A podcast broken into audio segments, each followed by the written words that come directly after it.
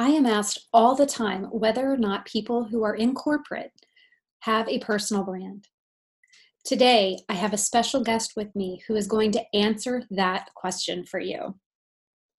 Wendi Weiner is an attorney turned entrepreneur who found her passion in writing and helping others craft powerful personal brands through telling their career and professional stories. She practiced for 12 years and served as a college writing professor for seven years prior to focusing on being a writer full time. Her legal background includes working in big law, mid sized firms, and in house for a Fortune 200 company. She holds six resume writing, career coaching management, and personal branding certifications. And she's the country's only nationally certified resume writer who is also an attorney. She has been featured in almost 75 major media outlets and has received more than 10 honors and awards in personal branding, writing, and content strategy. She is the founder of The Writing Guru, which has served thousands of clients in more than 30 industries, 40 states, and multiple countries in Europe, South America, and India. I am so excited to share Wendi's knowledge with you to help you get an idea of how to spruce up your LinkedIn profile. Are you ready for this episode? I know I am.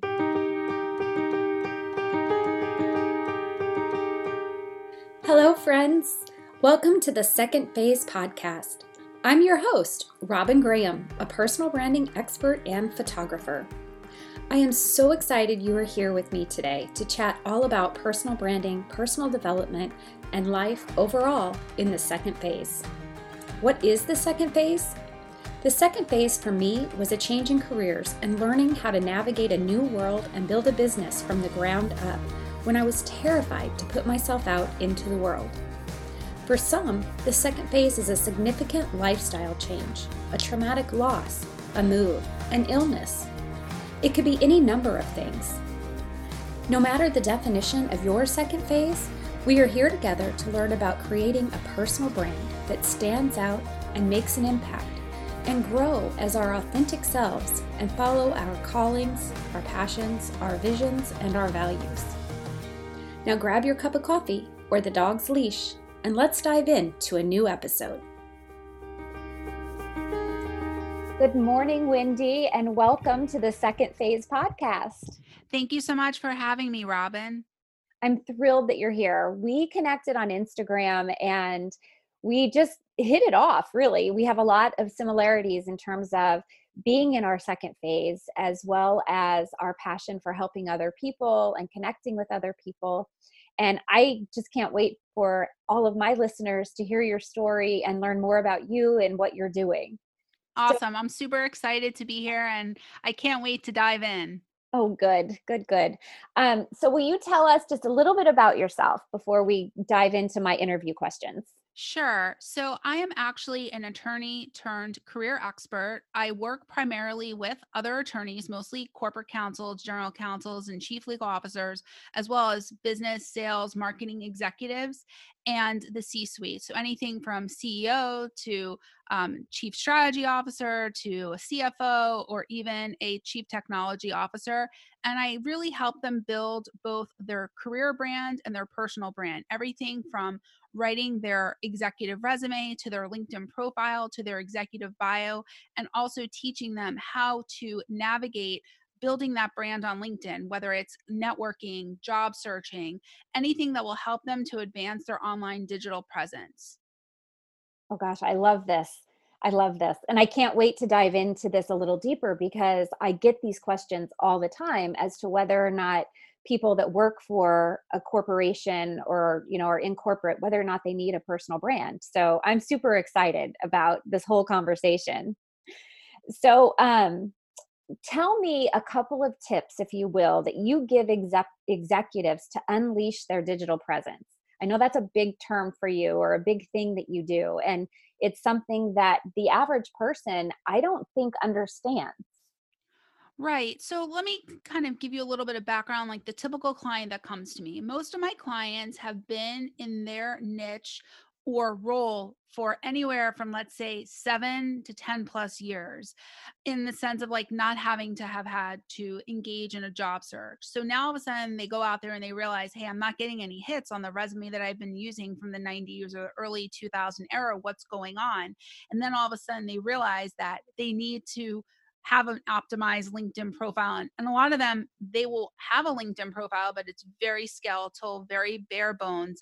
And then when they realize that their resume is not getting hits, they come to me. Or they are being contacted by recruiters, but then nothing happens. So they realize that now the world has changed from a resume being just a summary of your work history to now becoming this strategic marketing document that has to really sell your value and communicate it in a way that truly gets your name across to the human reader because you know more than 80% of resumes today are read through an online system called an applicant tracking software system and what that does is it scans the resume for a specific number of keywords.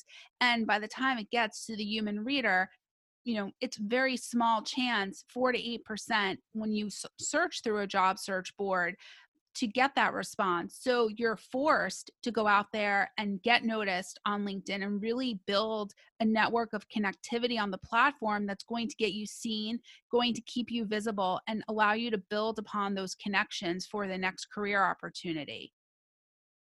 Wow. So it's super important. Super important. So the one thing that you've said that that I really love and it really resonates with me is that one of your i guess best features best skills is that you really get to know your clients and their unique value proposition yes. and i think it's so important when people are working with someone especially to get their name out there and to make them recognizable in the whatever community they're in professionally that to un, to be able to understand that value proposition. So i would love for you to touch just a little bit on how you how you do that. I think that you and i are very similar in that respect that for me it's very important to get to know my clients before i work with them and then while i'm working with them to build that relationship because it helps them know me and like me and trust me more. But their un- everyone's unique value proposition has to fall back on the know like and trust factor I agree. And a big facet of personal branding and executive resume writing, which are sort of conjoined, right, is learning about your client, allowing them to introspectively do a deep dive into their career background. You know, what unique value do they bring to an organization in each role that they've held? And that's something that when I give a what I call my questionnaire, which is really a deep dive personal inventory into their career background beyond leadership responsibilities and business operations functions and key projects and key results. I ask them, you know, what are they passionate about? What do they feel that their top three areas of expertise are? What unique value have they brought into each position? And the average person is not thinking about that day to day. They're just doing basic functions of their job. And a lot of these clients that I'm working with are earners anywhere from a quarter million dollars to over $3 million a year. So super high figure, seven figure executives. And the part that they struggle with the most is really taking the time to think about who they are, what value they bring, and who is their target audience. And so when they start to do this deep dive questionnaire, we then do an intake call, which is more of a branding strategy session. And I say, if you're on an interview and someone asks, what are your top three best skills? What are you going to say? How would you describe yourself? You know, what is that unique value that you want to emphasize to a prospective employer or to someone that comes across you online? Because those things are the major selling points and the key facets of both your personality and your brand. So that's why it's called your personal brand. I love that. And it's it's so true. It's all it all comes from internally like you can't have a personal brand and you can't build recognizability without infusing who you are and what your like you said your values are. I like to Right. refer to it as you know my my brand equation i call it with the values the visions and the passions and all of those things have to come through in order for people to be able to to really trust that you are an expert in what you do and that your personality is going to coincide with their organization right i mean think about jeff bezos always says your personal brand is what people say about you when you're outside of the room and so what i say to clients and prospects that I speak to on a daily basis is that your job is what you do, but your personal brand is who you are, what you want to be known for. And you develop your personal brand around an elevator pitch. You know, you go to a networking event, you go to, you're standing in line at Starbucks and someone asks, What do you do? You want to be able to answer that quickly and efficiently. Mm-hmm. And so ultimately, when someone comes to your LinkedIn profile, they need to know what you do, what you're an expert at, and what value are you bringing to the table for the people that follow you online. That's fantastic. I, I love it. Okay, so tell me a little bit about your first phase because I know you're now in your second phase. So I want right. to hear, I want to hear like where you started and why you transitioned. Sure. So I went to Florida State University for undergrad. I majored actually initially in psychology. I always wanted to be a child psychologist. I love children. And I was a summer camp counselor most of my teenage years.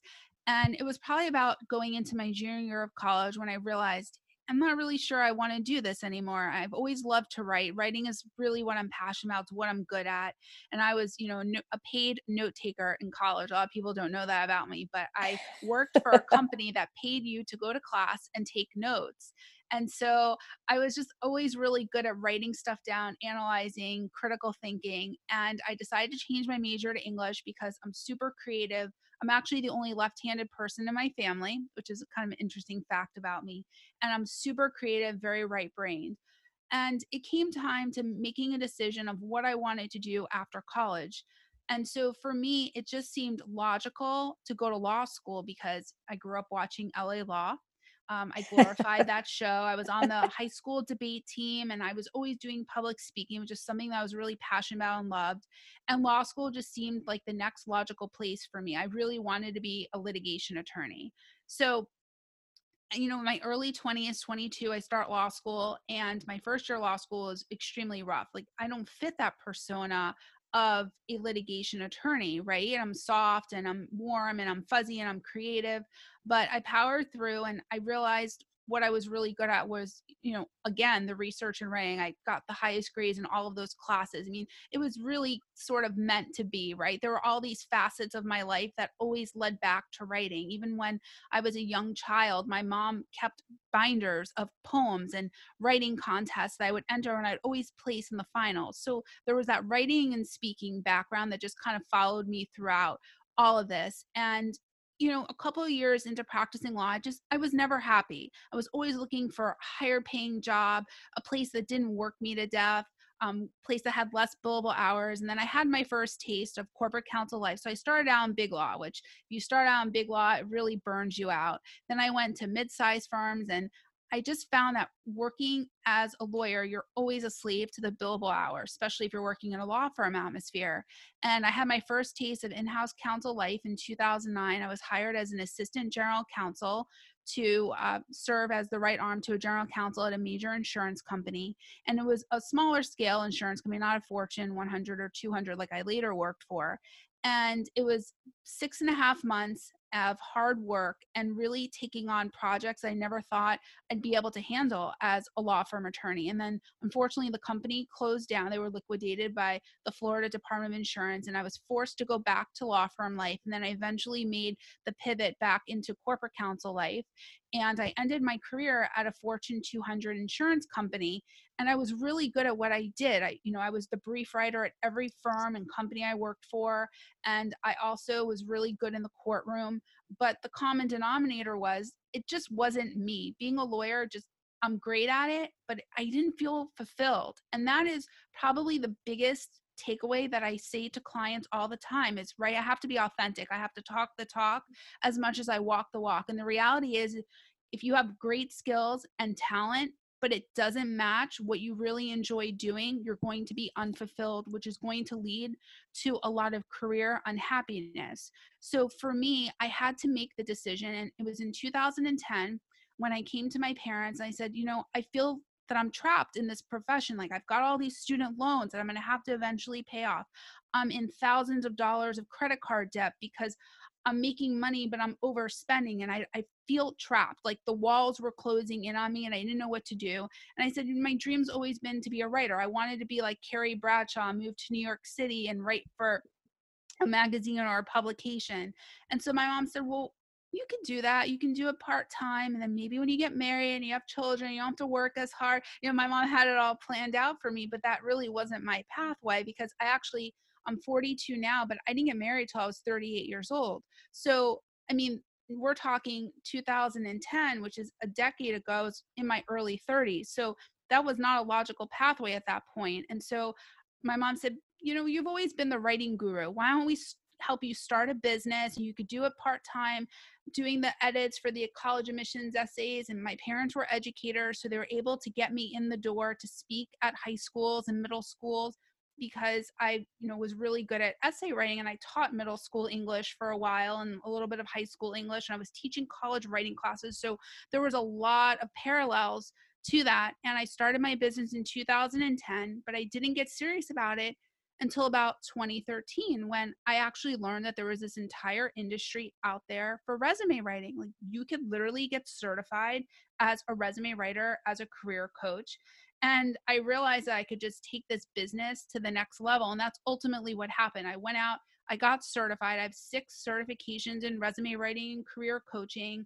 And I was working 60 hours a week as a lawyer, 30 plus hours a week at night on the weekends, doing the writing, getting certified, starting to break into media outlets, starting to build a writing portfolio. Now, today, know, I've won 10 plus honors and awards. I'm featured and published in almost 75 media outlets. I had a column for HuffPost. I have a current column for Thrive Global, but these are all things that they're all moving parts. They didn't just happen overnight. It's been a work in progress for a decade because I started the business in 2010.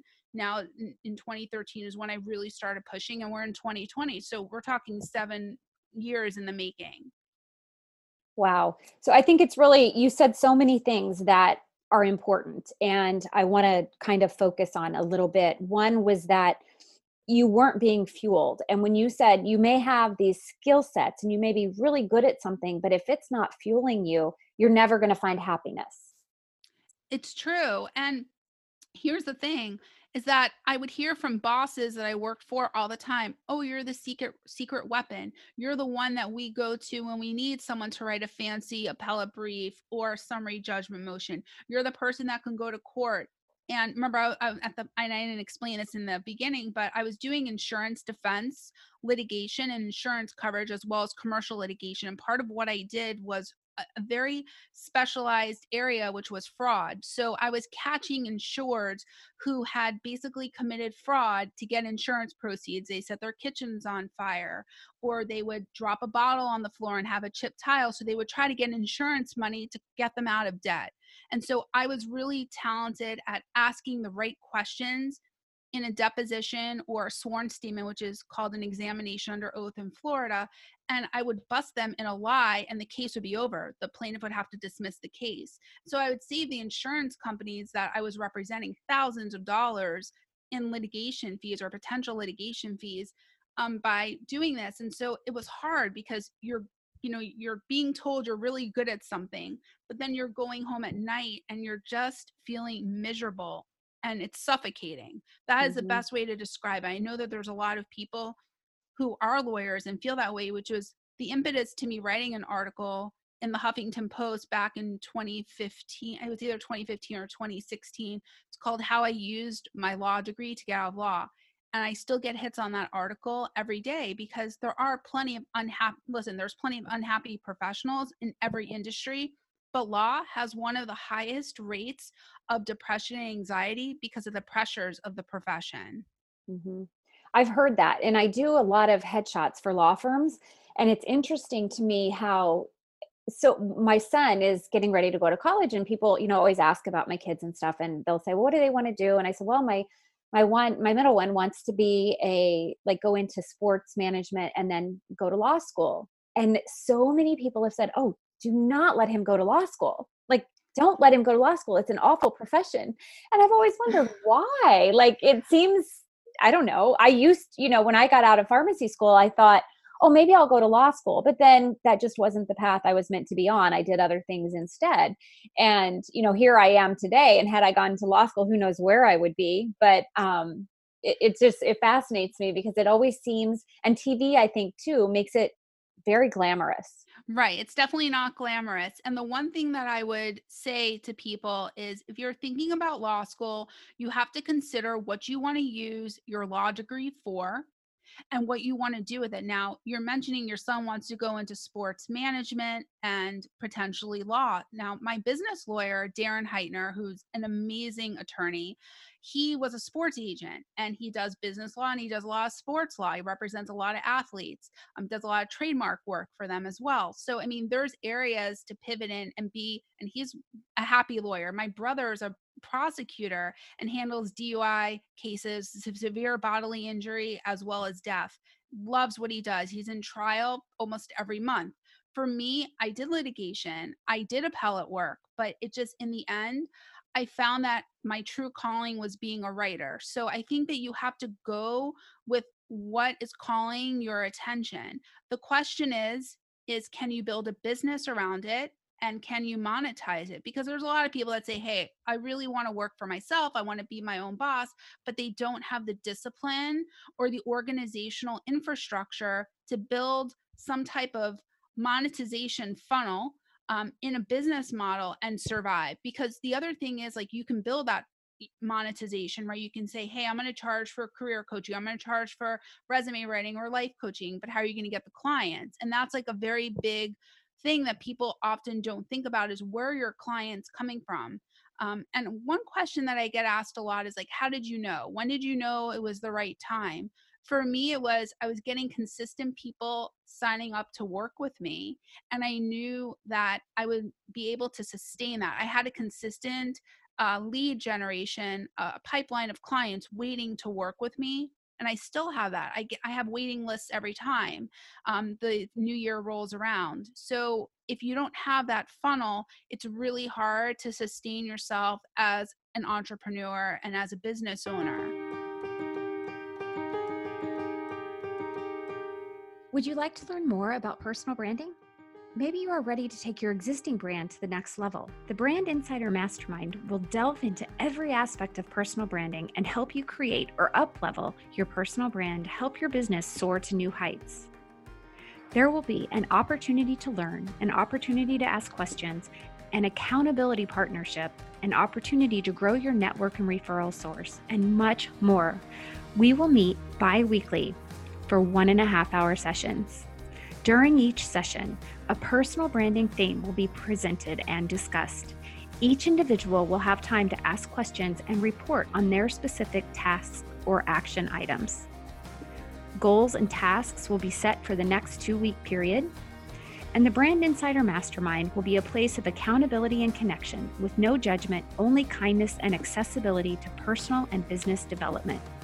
The first session will run from April 1st to June 17th, a total of 12 weeks. Each mastermind participant will receive a one on one consultation at the end of the 12 week session. This is a value of $300, but will be included in the price of the mastermind for the introductory mastermind session. The themes that we will discuss and that will be taught during the mastermind sessions include the five C's of personal branding, the five W's of personal branding, the five components of a personal brand, how to identify your niche and ideal audience, content creation and differentiation, blogging, email marketing, networking, individual website and social media profile reviews and recommendations from me. Participant led discussions based on questions and needs. The price for this is only 397. It is a one time super low introductory price. Space is limited to only 12 participants to guarantee one on one attention. In addition to everything else mentioned, you will have access to my private Brand Insider Facebook group for ongoing access to the mastermind for learning, questions, and accountability. I sure hope to see you in the Brand Insider Mastermind in spring of 2020. To access the information, to learn more, or to register, go to my website, www.robingrahamphotography.com forward slash shop. You know, Wendi, that leads me to one thing that we talked about a little bit. Well, you mentioned in your questionnaire is that you work a lot of long hours, but you've said it never feels like work because you love what you do. And I think there is this misconception that being an entrepreneur gives you all this freedom. And there are a lot of people out on social media that say, Oh, do you want the life of freedom? I can coach you to that. But the reality is, if you are in business for yourself and you're a solopreneur, you have to do everything, and it's it's not easy.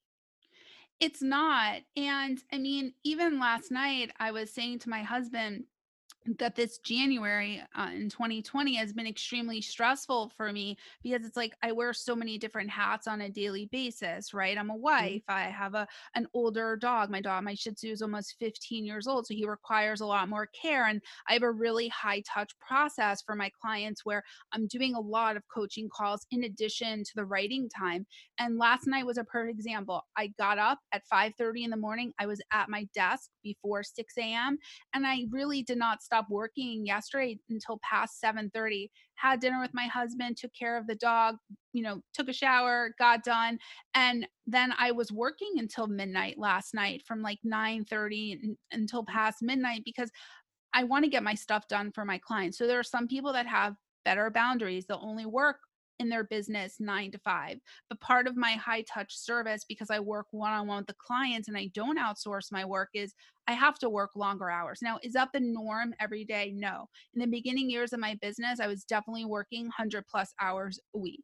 Um, I don't work that level anymore. In fact, last weekend was my husband's birthday, and he said to me last night, You know, I noticed that you didn't work at all last weekend. I said, Well, it was your birthday weekend. I wanted to take off the weekend. But in order to get to that level, sometimes I have to put in an extra couple of hours of work at night or structure my client contact and my interactions with my workload around that. And that's the difference is like when you work a nine to five job with set hours, you build your life around those hours. But when you're a business owner, you know, you could either work in your business or your business works you for me it's always a balance um, you know if i don't work out in the morning and get on my peloton bike usually doesn't get done that day like yesterday i was really adamant about doing my workout in the very early morning you see my instagram stories mm-hmm. i talked about you know got done with my peloton workout and i was really excited and i felt accomplished because by seven o'clock yesterday there would have been no way i would have gone on my bike mm-hmm.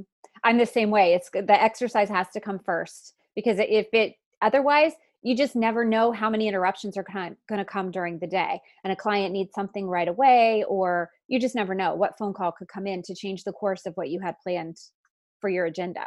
Very true and that's the other thing is I'm really big on I'm type A in my business. I have a calendar. I try to abide by it, but you know what? Sometimes clients need to move appointments around or something falls onto my lap that day where someone says, "Hey, I really need to consult with you today," or a client needs to shift stuff around. So like even though I have my day planned out, it doesn't always work that way. Yeah, and exactly. There's a lot of versatility and adaptability in a business. Yeah, I agree 100%. So I think, you know, it's a really beautiful gift to be able to do what you want and to be working and working long hours and not even feel like it's work because you love what you're doing. Mm-hmm. But I think there is that we have to recognize that it is a little bit more challenging at times than just going to work for someone else and having, you know, someone guiding you on what you need to do or how you need to do it and what projects you're working on and things like that because you you do have to structure a little bit differently. Um, you do and you have to be a really self motivated person so a lot of times people think like, oh, you work from, you have a home based office, you can set up your hours. If you only wanted to work nine to 12 and three to five, you, sure, I could do that. But then the work piles up because I have no one else doing it for me. So you have to be super structured and super disciplined to be able to get the work done. It takes a special kind of person with very specific drive to get that stuff done. You know, when I worked as a lawyer, if something didn't get done at the end of the day and it wasn't an emergency, when I say emergency, meaning like it had to be filed pursuant to court order, I'd leave it for the next day. But now in my business, extra time that I have I will use that to do something for my business, whether it's writing a social media post, scheduling a social media post, responding to stuff on social media, doing something additional in my business so that alleviates my workload for the next day because each day is different. There's always fires coming up in business that you have to take on, have to do. So I think that there's a lot of moving parts to having a business that people often don't think about when they're deciding to go into business for themselves so the important message here i think is that it's it's a really incredible opportunity and it's a great thing to do but just do your homework first so that when you get into these situations you're prepared and you're not having unrealistic expectations of mm-hmm. what being an entrepreneur is going to be like right exactly exactly very very very true yeah but it, it shouldn't be something that holds you back from following your passion either yeah, it, the first couple of years in a business are the most challenging. It's where you don't feel like you're getting a lot of profit, a lot of free time. Uh, for me, it was a really big transition. Before I left the practice of law, I was running marathons and half marathons and going to CrossFit. And I just suddenly didn't have the time for it anymore. I had to make a choice. And that choice was for me to actually focus on my business more. And I packed on 35 pounds, which is a lot of weight. I'm five foot two. So I'm five foot one, really. So I'm super short. And, you know, I struggle with health problems. I have hypothyroidism and I really struggle a lot with my weight in general. And so now it's a matter of fitting that time in to take care of myself. You know, I call it self care or entrepreneur life because it really is a struggle to balance. You know, it's easy when you work for someone else to put the work on the back burner, but when you're working for yourself and it's you know your butt on the line and the client being upset if you don't get stuff done in an expedited fashion. I'm very much an over deliverer so i like to beat the clock and beat the deadline for the client because i really I'm, I'm a person of service. I like to make my clients happy and I'll go above and beyond to make them happy because that's what leads me to get more business anyways but that's just my the nature of who i am anyways. Yeah I, I love that i think we're so similar in that respect um, so when you transitioned from phase one to phase two to become an entrepreneur you left a, a high power career a high paying career what was the perception you got from other people oh so my parents are my biggest supporters but also my biggest critics. So it's funny. My parents felt that I should have gone to work for the government as an attorney, like my brother, because it was stable. You know, you didn't have to, you got automatically got a pension. You didn't have to worry about getting laid off or anything like that, a changing economy. You had stability if you worked for the government. And I remember telling them that I wanted to be a professional writer. And at the time, it seemed so ridiculous. Like, you know, you work for a Fortune 200 company as a corporate counsel, you're clearing nearly almost $150,000 a year with all of the benefits included company car, uh, you know, the gas paid for because I had a gas credit card, all of these amazing, you know, life insurance, health insurance, great benefits, and also more stability in terms of like that nine to six type of hours. And so it was really hard to walk away from it. I think the thing that scared me the most the day that I left my legal career was I didn't have a car because I had the company car for you know two plus years. So yeah. I remember having to go and, and decide to get a, to lease a car. And you know, in past years, I always wanted that luxury car. I drove luxury cars, and I realized like, no, you need to live like an entrepreneur now. You cannot live like a lawyer anymore because you don't there you don't know if you're going to clear six figures this year. And I remember leasing a Toyota Camry and thinking it's when it was just economical. It made sense. And for the first couple of years of my business, I paid off all of my credit card debt. So whatever extra money I had, rather than investing in myself and buying you know, fancy pair of Louis Vuittons or a Louis Vuitton purse, for me, the most important thing was to, to be debt free. So I actually paid off all of my credit card debt. I really lived frugally. Like I pretend even if I'm having a great month, that money in my mind doesn't really exist because what if the economy turns? What if a client's, you know, clients stop coming to me? I have money to live off of. I watched a lot of Susie Orman growing up, um, and especially in my 20s and 30s, and she would always talk about this rainy day fund, and I never had it. I was always living check to check and worrying about having enough money to cover my rent. Those are things that I haven't thought about in five plus years, and it feels really good to have financial security and financial independence. But with that came a lot of sacrifice. You know, it's not going and shopping. I don't even shop anymore. I barely shop. I mean, if I order stuff, it's usually like on Amazon, or if I go clothes shopping, it's Old Navy because I just live a totally different way, and it just it's a different thought process today than what it was, um, and probably what it's glamorized to be online. Like my life is not glamorous at all. Um, usually I'm in my workout clothes or my pajamas, no makeup. Um, sometimes I don't take a shower till 11 o'clock at night because I'm too busy doing client work. So it's not what my Instagram feed pictures always portray or look at. And I try to be as authentic as possible and I, I talk about it a lot, but you will never see overly curated photos on my Instagram feed because it's just not who I am or what I preach um, as an entrepreneur yeah there's there is a certain level of reality that is being an entrepreneur and when we both got on here today it's it's nobody can see us but i have big bags under my eyes and we don't have makeup on. Yeah my hair is like pulled back in a bun and i'm still drinking my second cup of coffee. Exactly. It's funny but it's real life and and it's it's awesome that we can do that authentically when we get together to record mm-hmm. podcasts. I yeah, love that about it. I it. agree so okay before i want to jump in i want to ask you two quick questions and one is um, is there one big mistake you made when you were moving into the life of an entrepreneur? And then the other one is one piece of advice that you would give to someone who is thinking about moving from corporate security but is very unhappy into following their passion and becoming an entrepreneur? Sure um, so one of the things that i think i did wrong in the very beginning was I felt that I needed to join every local organization here in South Florida and go to every networking event possible or say yes to every networking opportunity or every speaking opportunity. Um, I was very, very determined to get my name out there. So I, I want to call myself a doormat but it's kind of like if you're a lawyer and you're starting your own firm you tend to take on whatever cases that are coming to you because you don't know where your next client may come from.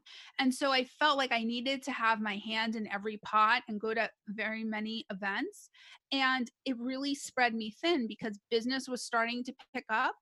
And i remember people saying like you can't be everywhere at the same time because you know to go to these events you have to get dressed you have to go and network and then you come home and it's hard to kind of get back into that mantra of working. So i really stopped going to a lot of networking events. My social life tanked a little bit in the first couple of years like i used to go to sunday brunches with friends and i had a lot more flexibility in the beginning um, but I realized that a lot of that was a barrier to my success in my business. And I really had to put my nose to the ground and stop going to events. And you talked about before, like getting negative viewpoints from people. I'll never forget, I went to a networking event once and I introduced myself to a guy and I explained what I did. And at the time, my elevator pitch was not as smooth or sophisticated as what it is now. And I remember him making fun of me, like, you're a lawyer. You must make really good money. Why would you give up a legal career to go write resumes? Like, it was something that he thought was beneath me.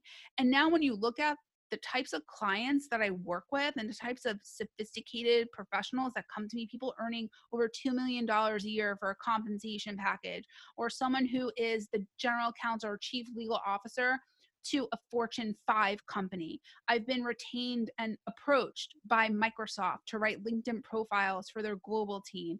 I've gone and gotten paid to go speak at law firm retreats and to speak at major conferences with 250 plus attendees. Those are things that do not happen by happenstance. They have to happen because you build a brand and people find you authoritative, credible, and trustworthy. And so those are things that would not have happened until a line of success had been drawn for myself and i'm glad that i went to a lot of these networking events because I did build connections with people that I'm still connected to on Facebook who dropped my name, who have sent me clients. But I do not go to a lot of in person networking events anymore because of time constraints. And I have to really think about what's my ROI, you know, because if I lose three to four hours of work time, what am I gaining from it? So I say yes to events, but I also say no to a lot of events. Um, it just really depends on where I think it fits into my schedule and where I can actually, I don't want to say monetize it, but where it's going to benefit me in the long run because losing three to four hours of time as a solo person in a one person business, that's a lot of client work that can be done in that time. And that's one of the hardest parts of being a solo business owner, of course, is someone's not running your stuff for you or helping you out, your time is very limited. Mm-hmm. Yeah, I agree. And then what is one piece of advice that you would give to kind of piggyback onto that, I guess? Uh, when you say one piece of advice for someone that's just starting out in a business? Yeah, someone that is is going to do like what you and I did. You know, they're in a career, they have security and they decide to follow their passion and do something different. I would say find like a board of directors or an advisory board that becomes more like a sounding board so you have a little bit more direction in what you want to do um, i did not really have a mentor per se when i left the practice of law i everything for me was figuring out trial and error and i think it was a little bit easier because having the legal background writing my website content was easy writing a client services agreement super easy for me writing my terms of service easy for me, but it's not easy for the average person. So either maybe consider getting a business coach or someone who's a colleague that can you can really sit down and have brainstorming sessions with. One of the most valuable groups that I had ever joined was it was in South Florida. It was called Renegade Entrepreneurs and it was run by a guy named Andrew Cass. And he, I'm still connected to him on Facebook, great guy. But one of the things that I learned from that group was how to do sales and marketing and how to really position yourself as an expert. And he used to call me the implementer. He said, I've never had anyone attend my group events who literally implemented every everything that I told you to do you implemented for your business. And I feel like for me that was super instrumental. So if you can find an entrepreneur group that meets once a month and you can learn from strategies things like that because nothing in business is perfect. A lot of it is trial and error. It's realizing, like, if I made a mistake with a client, I take ownership of it and I learn from it and I improve my process for the next time. And the other thing, too, that I think is super important is being open to criticism and feedback from your clients, from other people who see your stuff, because it really if you make one mistake on social media, you make one mistake with a client, it could really impact you. Mm-hmm. Um, and so I think that's important as well. Oh gosh, those are great tips. Now, because you are a LinkedIn expert, I can you give us just in like I don't know, 30 seconds to a minute, like what what are the key things to think about with a LinkedIn profile? So, a LinkedIn profile for your content is based on SEO, search engine optimization. So, you have to think about keywords that a recruiter or potential person would be connecting with you for or looking for. Um, one of the biggest areas of focus for someone in constructing their LinkedIn profile is their headline and their summary. So, if you're going to focus on specific areas, don't necessarily focus on the details of your experience because someone can ask for your resume. I recommend never attaching your resume to your LinkedIn profile or dumping your resume into your LinkedIn profile. In fact, I have a post that is over 50,000 views right now that I wrote a couple weeks ago. It went viral, and it's about why you should not attach your resume to your LinkedIn profile. A lot of people don't think about that. They just dump it because they think LinkedIn is my online resume. But if your resume is actually not search engine optimized, then you're not going to get the hits on your profile. Oh gosh, that's a great great recommendation. I lo- I saw your article actually. I I read that. It was impressive. Thank you. Um, okay, so now for some fun stuff before we wrap up. Do you have a book recommendation for our listeners? So, candidly, I used to read a lot more um, than I do. And I really don't read a lot of books. I listen to podcasts, I read a lot of blogs and things online, but there is the book and it's escaping my mind. It's by um, Jen Sin- Sincero, Sincero, uh, Sincero, uh-huh. and it's um How to Be a Badass or You Are a Badass. You are a badass, I yeah. I fibbed on that. Yeah, that was a good book. And then she has another one that I've been wanting to read called I think you're a badass and making money. Uh huh. That's her um, second one. So that's something. You know, I like her style because I find her to be super authentic. Mm-hmm. Um, and then of course I recently read Gary Vaynerchuk's book that he promotes a lot. Um, and I've seen him speak and I follow all his content. So a lot of my time is really spent like reading articles that are industry specific and listening to podcasts or watching or in the background listening to a YouTube presentation on something. Mm-hmm. Um, I don't really read pleasure read as much as I used to, maybe because I'm looking at a computer and reading and writing all day that I'm exhausted by the end of the night. Sometimes I enjoy the audio aspects of it. Yeah, that makes a lot of sense. Um, okay, do you have a favorite quote? I do. Um, and one of those quotes is actually um, by Confucius, and it's, it's something that my dad has always said to me. And it's if you love what you do, you'll never work a day in your life. And it really is true. I felt that work was so stressful as a lawyer, but even though my work is stressful, it's a different type of stress. But I really truly love what I do day in and day out. I actually really enjoy the process of writing a resume, writing someone's LinkedIn profile, writing their executive bio, doing all of that fun stuff. And even in my social media posts, you can tell that I actually take time to write my content for my captions. I try to do a lot of storytelling and really connect with my followers on social media. That's super important to me. Yeah, and you do a really good job of it. Thank you. So, okay, coffee or tea? Coffee 100% all the way. I'm on my second cup right now. and dog or cat? Dog i I'm, I'm a huge dog lover i love animals in general they my friends call me the animal whisperer um they're they always gravitate towards me but i have a 15 almost 15 year old shih tzu riley that i adopted when he was one and a half and um he's the love of my life. Oh i love that. And do you have a guilty pleasure I do. Um, I'm I'm a little bit addicted to shopping on Amazon just because it's so easy, and I find myself buying stuff that I, I need, of course, but at the same time, it's so much easier just to hit add to cart on on your phone, especially while you're sitting there and maybe relaxing, watching TV. And and my other guilty pleasure is I love shows like The Bachelor and I watch Siesta Key. Don't ask me why I'm the most intellectual person, but those are the two shows that I watch on TV. That is so funny. They're an escape. Like you have to get out of the real. Yeah, They're I love escape. that. And um, I follow uh, one of these influencers online, Girl with No Job. Um, and she has a podcast called The Morning Toast, and I'm a toaster. If anyone else is, you know, listening to our interview and they're a toaster, um, I love her and I love her content, and I stay up to date on all of the reality show trends because I'm in that group. Oh, that's funny. I'm gonna have to join that. Yeah.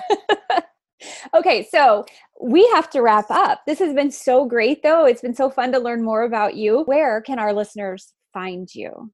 Sure. So all of my social media handles are the writing guru, and my website is writingguru.net. N E T. That's awesome. So, everyone, reach out to Wendi, connect with her. She's a wealth of information out there online, and especially um, when it comes to LinkedIn and what you need to do with LinkedIn. She posts great content on LinkedIn. So, thank you, Thanks Wendi, so for being here. Oh, thank you, Robin. I really, really enjoyed. I'm super excited, uh, you know, to listen to this episode after it's done recording, and also to listen to subsequent episodes of your future guests. Thank you.